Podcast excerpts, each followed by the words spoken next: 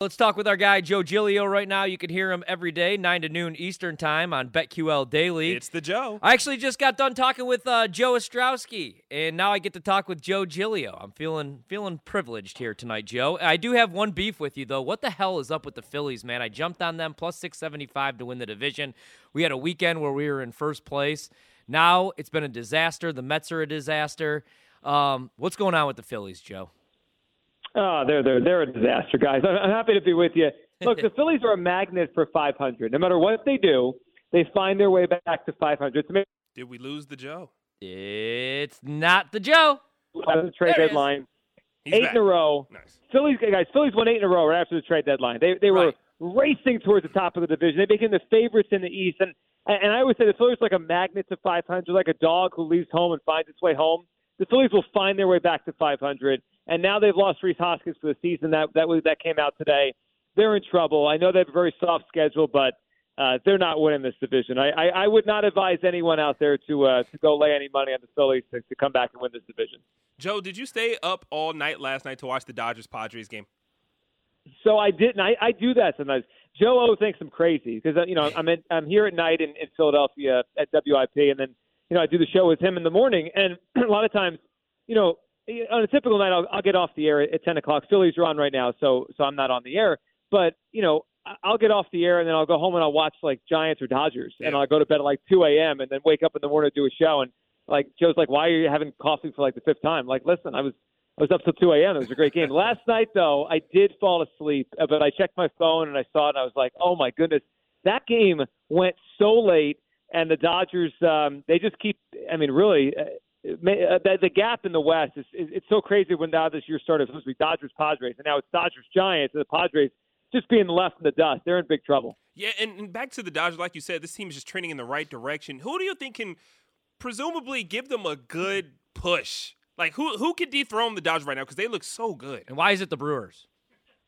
The Brewers definitely could. Well, I'll tell you this. There's two teams. I mean, the Giants could do it. I mean, the Giants are still ahead in this division. The Giants – everyone's been waiting for 4 months for the Giants to, like, cool off or fall apart. It's not happening. Yeah. Like, they're incredible. I mean, the crazy part, Quentin, is in this division, if you look at what the teams, what they're on pace for right now, it might take 103, 104 wins to win the division. We could have a 100-plus win team in the wild card game, the loser here. So for the Dodgers, I think the biggest obstacle is just avoid that one game. I mean, I think we'd all say they probably get through it, but one game, anything could happen. I do think Milwaukee, though, is going to be really dangerous for whoever comes out of Giants-Dodgers. So you figure those two teams will beat up on each other in the NLDS, and then Milwaukee could be waiting. Like, they could have their pitching set up waiting for the winner of Giants-Dodgers. I think Milwaukee is an interesting play to get to the World Series. Joe, what about in the American League? The Yankees are on an absolute tear right now. That division, very competitive. I mean, I think people, like you said with the Giants, like people, especially coming into this season after losing Blake Snell, which was the right decision, everybody always expects the Rays to come back down to earth, but it just never happens. And if you look at their farm system, man, like they may be set up for success for the next decade. I know it's baseball, and I said that about the Cubs in 2016, and now I can't even watch the team. But who do you like in the AL right now? Yeah, I mean, the Rays, you're not wrong about the Rays. You guys, I'm sure you watched Wander Franco, 20 years old. I mean, as good as he is, they have him obviously for 6 more years. So, they're going to be great. They're always great. I do like the White Sox. I've liked them the whole year. I know they've had some pitching issues with the bullpen lately, and it's been a little choppy. But I just think if they get themselves healthy and set up for the playoffs with that rotation of those strikeout pitchers, a bullpen that has Hendricks, Liam Hendricks, and Craig Kimbrell, and then if they get Yasmani Grandal back, because I do think they need some lineup balance. They have all those really powerful righties, but they need someone from the other side, and Grandal a switch hitter. If they get him back and La Russa kind of gets the bullpen rolls back settled wherever they decide them to go, I think the White Sox should be tough to beat in October. They have the formula for the playoffs. And I just think it would be hilarious to watch La Russa make the World Series after. I mean, basically everyone laughed at that idea they hired Tony La Russa. I just think it'd be pretty funny if La Russa's back in the World Series with the White Sox. Any concerns with Craig Kimbrell and then with the Yankees with Chapman, though? Like, when you're trying to, handicap or make your picks for the AL, how concerned are you with both teams' bullpens right now?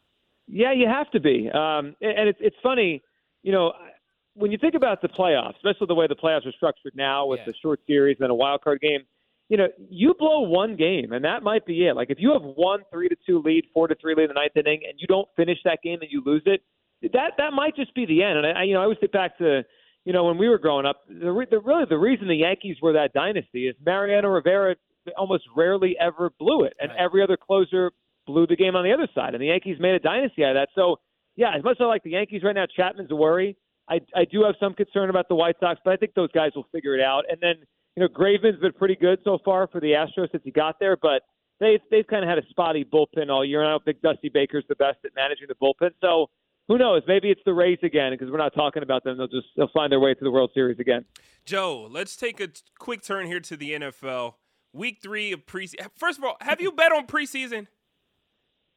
Well, I bet on the Ravens because that's easy money. Every week. Thank you. So we like to do this thing called every little play that we see, take it as an overreaction and then put our money all on it. Have you had anything that's drastically swayed how you view the NFL season through these 3 weeks of preseason so far? That's a good question. I can't say it's been in a game, but just from what I've heard about Joe Burrow kind of starting off slow in training camp. Guys, I'm here in Philadelphia, and I remember when the year after Carson Wentz tore up his knee, and there was all like, oh, he'll be fine, he'll be fine. I just never thought he was fine again. Like, he's just never been the same player since, when he hurt himself in 2017. And I hope that's not the case with Joe Burrow. I hope he comes back and he's great. But I get wary hearing that. Like, he's got, a little ginger on that knee. He's not sure yet. So I did have some thoughts before summer started that maybe the Bengals could be an over. Maybe they could finish even ahead of the Steelers, who I think are coming back in the AFC North. But I've moved away from that. I'm a little bit worried about Burrow. Maybe it takes him, half a season to kind of be that quarterback we expect him to be. And also, I'm not too sure, but have you been tuning into Hard Knocks every Wednesday night, Tuesday night? Yes, I have been. I've been watching. We need more Jerry Jones, though. I mean, that's the reason I'm tuning in. I need more ridiculous salt on McGriddles from Jerry Jones. Yeah, I mean, it was so funny. Like, it's such a well-placed McGriddle. I thought it was some product placement. It's kind of crazy, though. We've talked to a few people throughout the week, and they're like, yeah, we need a change in Hard Knocks. And now I kind of see it because my favorite part from Hard Knocks was watching the drone footage go through the Dallas campus. But when that's the best part of Hard Knocks, it must be a boring season of Hard Knocks. Yeah, it has not been very exciting. It's too boring. I mean, Mike McCarthy's really boring. I mean, let's just call it what it is. Like, that guy Joe, he really has, boring. And he stinks at calling plays. Let me tell you guys a little something about Mike McCarthy. You don't like the mojo moments? Come on, man. That's an exciting thing. No, he showed the team Gallagher clips last year, Joe. Listen, and this is no offense to anyone who does this job. It's an important job that we need out there. But Mike McCarthy, before he became a football coach, I remember the story when they won the Super Bowl in 2010, he put himself, he supported himself as he was working his way up as a toll booth collector. Yeah. Mike McCarthy, he has the personality of someone who, like, does an unexciting job. I'll put it that way. Like, Mike McCarthy's the opposite of interesting or exciting, so that's part of it. We need more Jerry Jones on that show to get us interested. I agree with you, Joe. That is a really good – I mean, that's a job, and I give those people a lot of respect, but I always think Toll Booth Willie, Adam Sandler, and I think Adam Sandler and Big Daddy. That's his job in that movie. Hey, Patrick Ewing, great game. Joe, do you believe, as an Eagles fan, and you're out in Philadelphia, I know you're a little bit higher on the team than most, do you believe in Jalen Hurts? Because we do on this show, but the thing that concerns me is I don't know that the team – The organization buys into him because we were hearing those Deshaun Watson rumors. Do you buy into Jalen Hurts as your starting NFL quarterback? I do. I think he's going to be a good one. I think he's going to surprise people, and I think he'll even surprise the Eagles. It's funny. There are a lot of – it's conflicting here in Philadelphia what we think the Eagles think of Jalen Hurts. And I'm one that always in sports says actions speak louder than words. And I do believe the stories that they're interested in Watson if the legal stuff changes or at least lets them get back on the field. I do buy that. But I think that's more of the Eagles have an infatuation with great quarterback play. Part of it is they never really had great quarterback play in their history, so I think they're just infatuated with finding it. So I think that's what the Watson thing is about more than they don't believe in Hurts or don't like him. Because I keep pointing people back to this because people call in and they say, the Eagles don't even believe in Hurts at all. And I'm like, look about the last year of what they did. They drafted Jalen Hurts in the second round.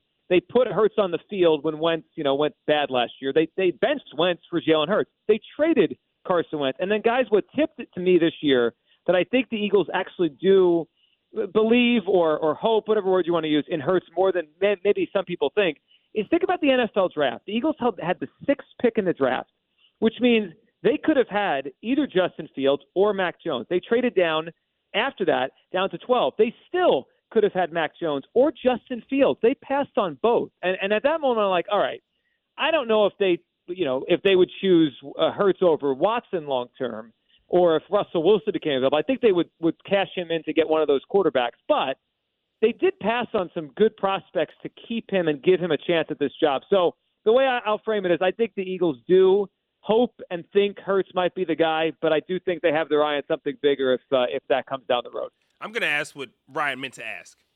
Is there value in the Eagles to win the NFC East, yes or no, Joe? Yeah, of course there is. Listen, I'll put it this way. Unbiased opinion. The Eagles rarely have back-to-back bad years. I mean, just go through their history the last 20 years. They don't have many times where they are bad back-to-back seasons. I think that's everybody in the NFC, Joe. That's everybody in the NFC East. Well, let me flip it the other way then. If we go by the trend, right, since 2004, no team has won this division in back-to-back years. And I know, Washington is they're a good roster, good coach, and maybe they could buck the trend. But if we say that, right, if we just put Washington aside for a second because of that trend, Dallas, with the issues they have, with Dak not 100%, there's no way anyone should put money down on the Giants with Daniel Jones and that offensive line. Yeah, he sucks. So you go back to the Eagles and you say, all right, and I'll make this case independent of Hurts. Guys, I think if you look at the NFC East, I don't think there's a team that has a better combination of O-line, D-line in the division than the Eagles. Like, Washington's defensive front is great. Giants' defensive front is really good. But you look O-line, D-line, if those guys stay healthy, there's a lot of really good players still, here in Philadelphia on that side. So I think they'll run the ball. I think they'll be pretty decent up front on defense. If Hurts could take a leap, I think they're in the mix. They're over under 6.5. I would go over. I think it's about an 8-win team, which probably puts you in the mix in this division. Joe, thanks so much for giving us a couple minutes, man. Go watch the Phillies. They're already stranding runners in scoring position. Can't wait. Thanks, guys. Thanks, man. Thanks, Joe Giglio. You can hear him every morning, 9 to noon, with Joe Ostrowski and Aaron. It's the Joes and Aaron.